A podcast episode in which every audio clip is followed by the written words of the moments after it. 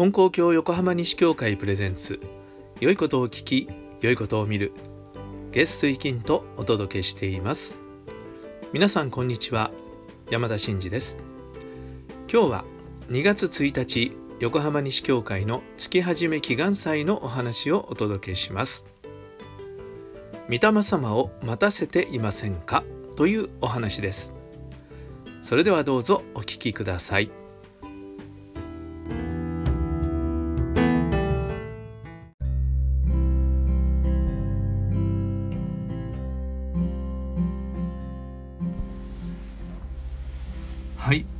それでは月始め祈願祭のお話をさせていただきたいと思いますがちょっと最近あったあのことについて聞いていただきたいと思うんですけども、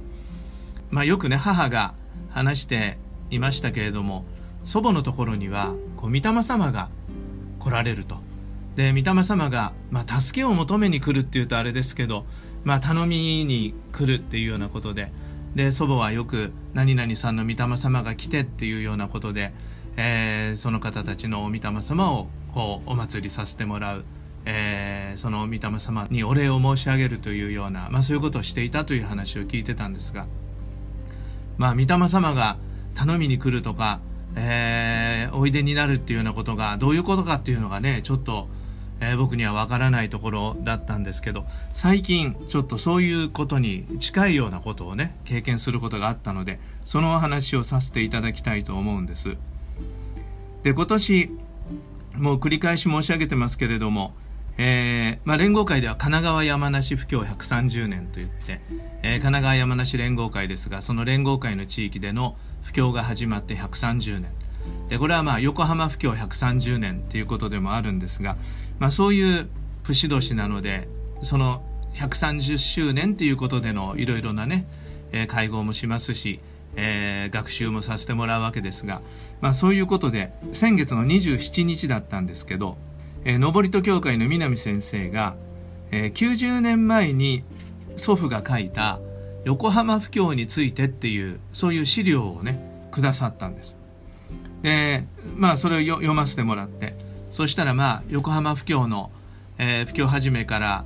移転してとかそういうこう歴史的な経緯が書いてあったんですけどもあのそこにね井田平一郎さんっていう方の名前が出てきたんですね。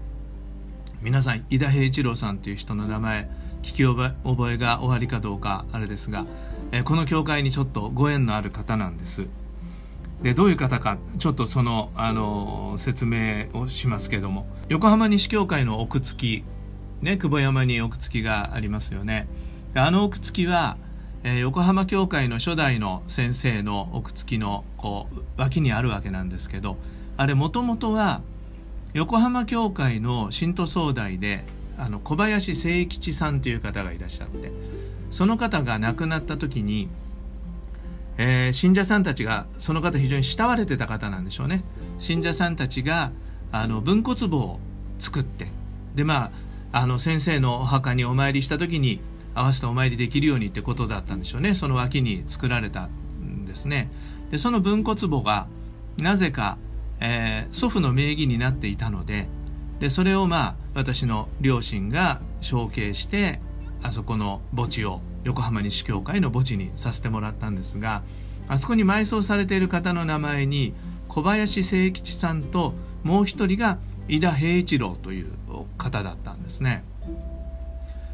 でこの方がどういう方かっていうことがあまりよく分からなくってで藤沢の先生が教えてくださったんだと思うんですけど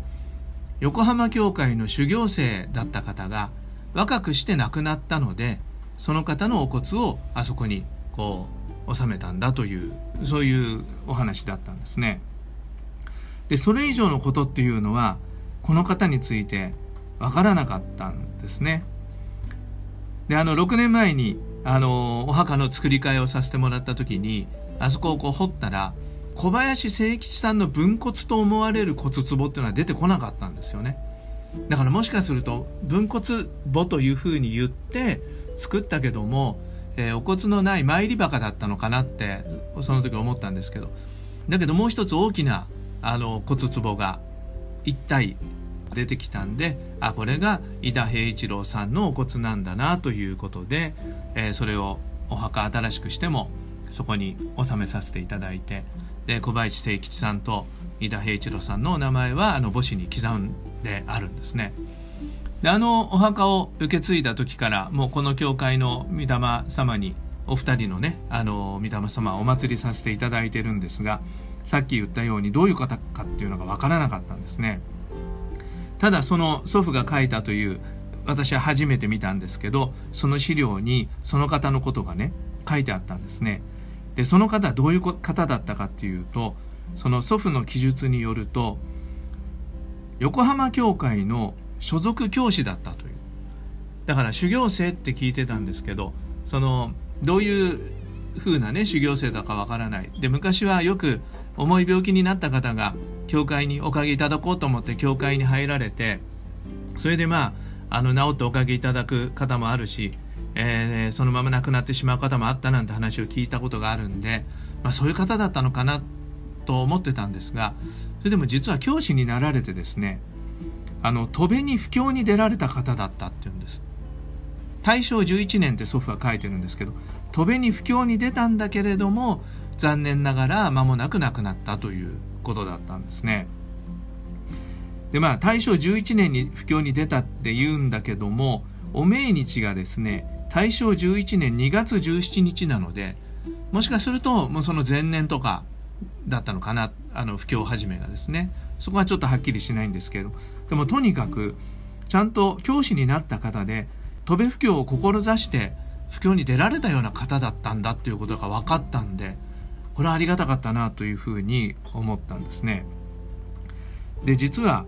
その方はあの独身の方だったようなんですけれども遺族の方に祖父がね約束してるんですね。でどういうことかっていうと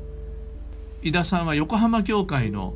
あの所属の教師で横浜教会のから出た布教書だったわけですけどだ祖父はね神奈川ですからあの教会が違うんだけどもその井田さんの弟さんっていう方が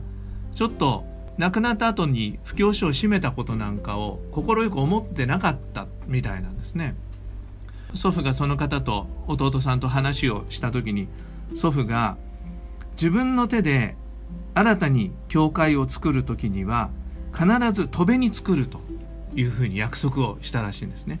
でその戸辺にあなたのお兄さんの御霊様をお祭りしてそれからこうずっとねだから永遠にそこで御霊様のお祭りをさせてもらうという約束をしたということがね書いてあったんですねだからそういう経緯があったんで祖父の名義であるそのお墓にね井田さんも埋葬させてもらったっていうことだったのかなということが、まあ、これはちょっと推測ですからはっきりとは分かりませんけどなったんですね。で実際に祖父は布教する場所をこう求めている方が祖父のところ頼ってきたんでその人を引き受けてそれで戸辺にあの布教所を作って、えー、戸辺に教会を設立したんですよね。だからちゃんと約束を守ってでおそらく戸辺教会にこの方の御霊様もお祭りしたんだと思うんですがただ残念ながら戸辺教会は戦争で焼けてしまってそれでそのまま、まあ、教会長先生もそれからしばらくして亡くなったんで復興はできなかったということがあるんですね。ただそういう経緯っていうのを全く知らなかったもんですから井田平一郎彦の御霊の神様にはこ失礼なことをしたな、まあ、失礼なことっていうか知らなかったからやむを得なかったとも思うんですけどもだけど知らず知らずその祖父がお約束したことをこう引き継いでね守らせていただくことになってたんだなっていうことはありがたいことだなと思いました。でこれその資料を見させてもらったのが1月の27日だったんですけどその翌日あの2月のえ御霊様のあの遺族の方に月例例祭のご案内をね出すこう作業してたんですけどその時にそのノートを見てみたら井田平一郎さんのあの命日も2月だったんですね。だから今月があのお正月になるわけなんですけど。でよく見たら大正11年っていうのは今年がねちょうど100年になるんですね。だから100年祭をお仕えするべき年なわけなんですよね。でそれ見た時に僕はもう本当になんかちょっと鳥肌が立つような気がしました。だからそういう経緯も何も分からずにまああのまあ成り行きでねお祭りはさせてもらってたしあの月例例祭でもお名前をお呼びしてたけどもでも実は今月100年祭をねお使いする時そういう時にそういうことが分からせてもらったっていうことはこれはただ事ではないなと思ったんですね。それはね分からないことだけれども神様がね100年祭を使えてやってくれとおっしゃったかまあ祖父が、えー、どうぞ私の代わりに100年祭をしてあげてくれと言っているのかもしくはこの井田平一郎彦の御霊様がお祭りをしてほしいと思って頼んできてくださったのかというようなね思いがするんですが、まあ、いずれにしても、まあ、おそらく僕は全部だと思うんですけどもああ御霊様はねお待ちになってたんだなというこちらが気が付かないことをあの教えてくださってそれができるようにねさせてもらえたんだなっていうことを思ってるんですね。ですからあの改めて御霊様にあのお礼を申し上げてしかもそういうあの布教の願いを持って布教書を立てられた御霊様であったということが分かりましたからそのことをお礼を申し上げたんですけど、えー、今月の月例例祭に合わせて100年祭をねさせていただけるということはありがたいことだなと今思っておりまして、えー、喜んでいただけるのを楽しみにさせてもらっているところなんですね。で今回のことでそのやっぱり御霊様ってあの待ってらっしゃるんだなって思うんですよね。で神様はちゃんとお祭りしなさいよって思ってらっしゃるだろうし御霊様もこう祀ってほしいと思っておられるんだなということをこう強く感じさせていただきました同じね御霊様をお祭りしていると言っても本当にあのほったらかしになってるような祭り方もねあのそういう御霊様もあるしもう何十年経ってもえ大事にされている御霊様もあるしっていうことなんですけどまあ大事に御霊様をお祭りさせていただくということが私たち信心させてもらう者にとってはとっても大事なことだしそれが神様の心にかなうことなんだなということをこの度のことを、え通して教えられたようなことです。えー、御霊様を大事にさせていただきたいと思います。はい、ありがとうございました。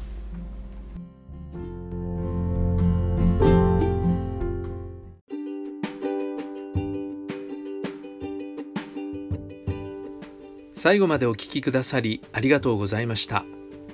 いや本当にね100年祭100年ちょうどっていうところにこういうことが起こったんでただならぬものを感じたんですよね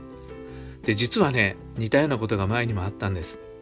えー、このお話の中に出てきた横浜西教会の奥付きお墓のことを金光教では奥付きと言うんですがその奥付きを作った時なかなかねあのー、早く作りたいと思ってたんだけれどもいろんな事情でなかなかそれが前に進まなかったんですよね。でやっとできた時実はその時はその小林誠吉さんっていう方の100年だったんです。もともとその方のね分骨墓ということだったんでそれもねびっくりしました。あそうかと思いましてでその時の、えー、祝詞の中に100年にこれができたということをありがとうございますというお礼を申し上げたことがありました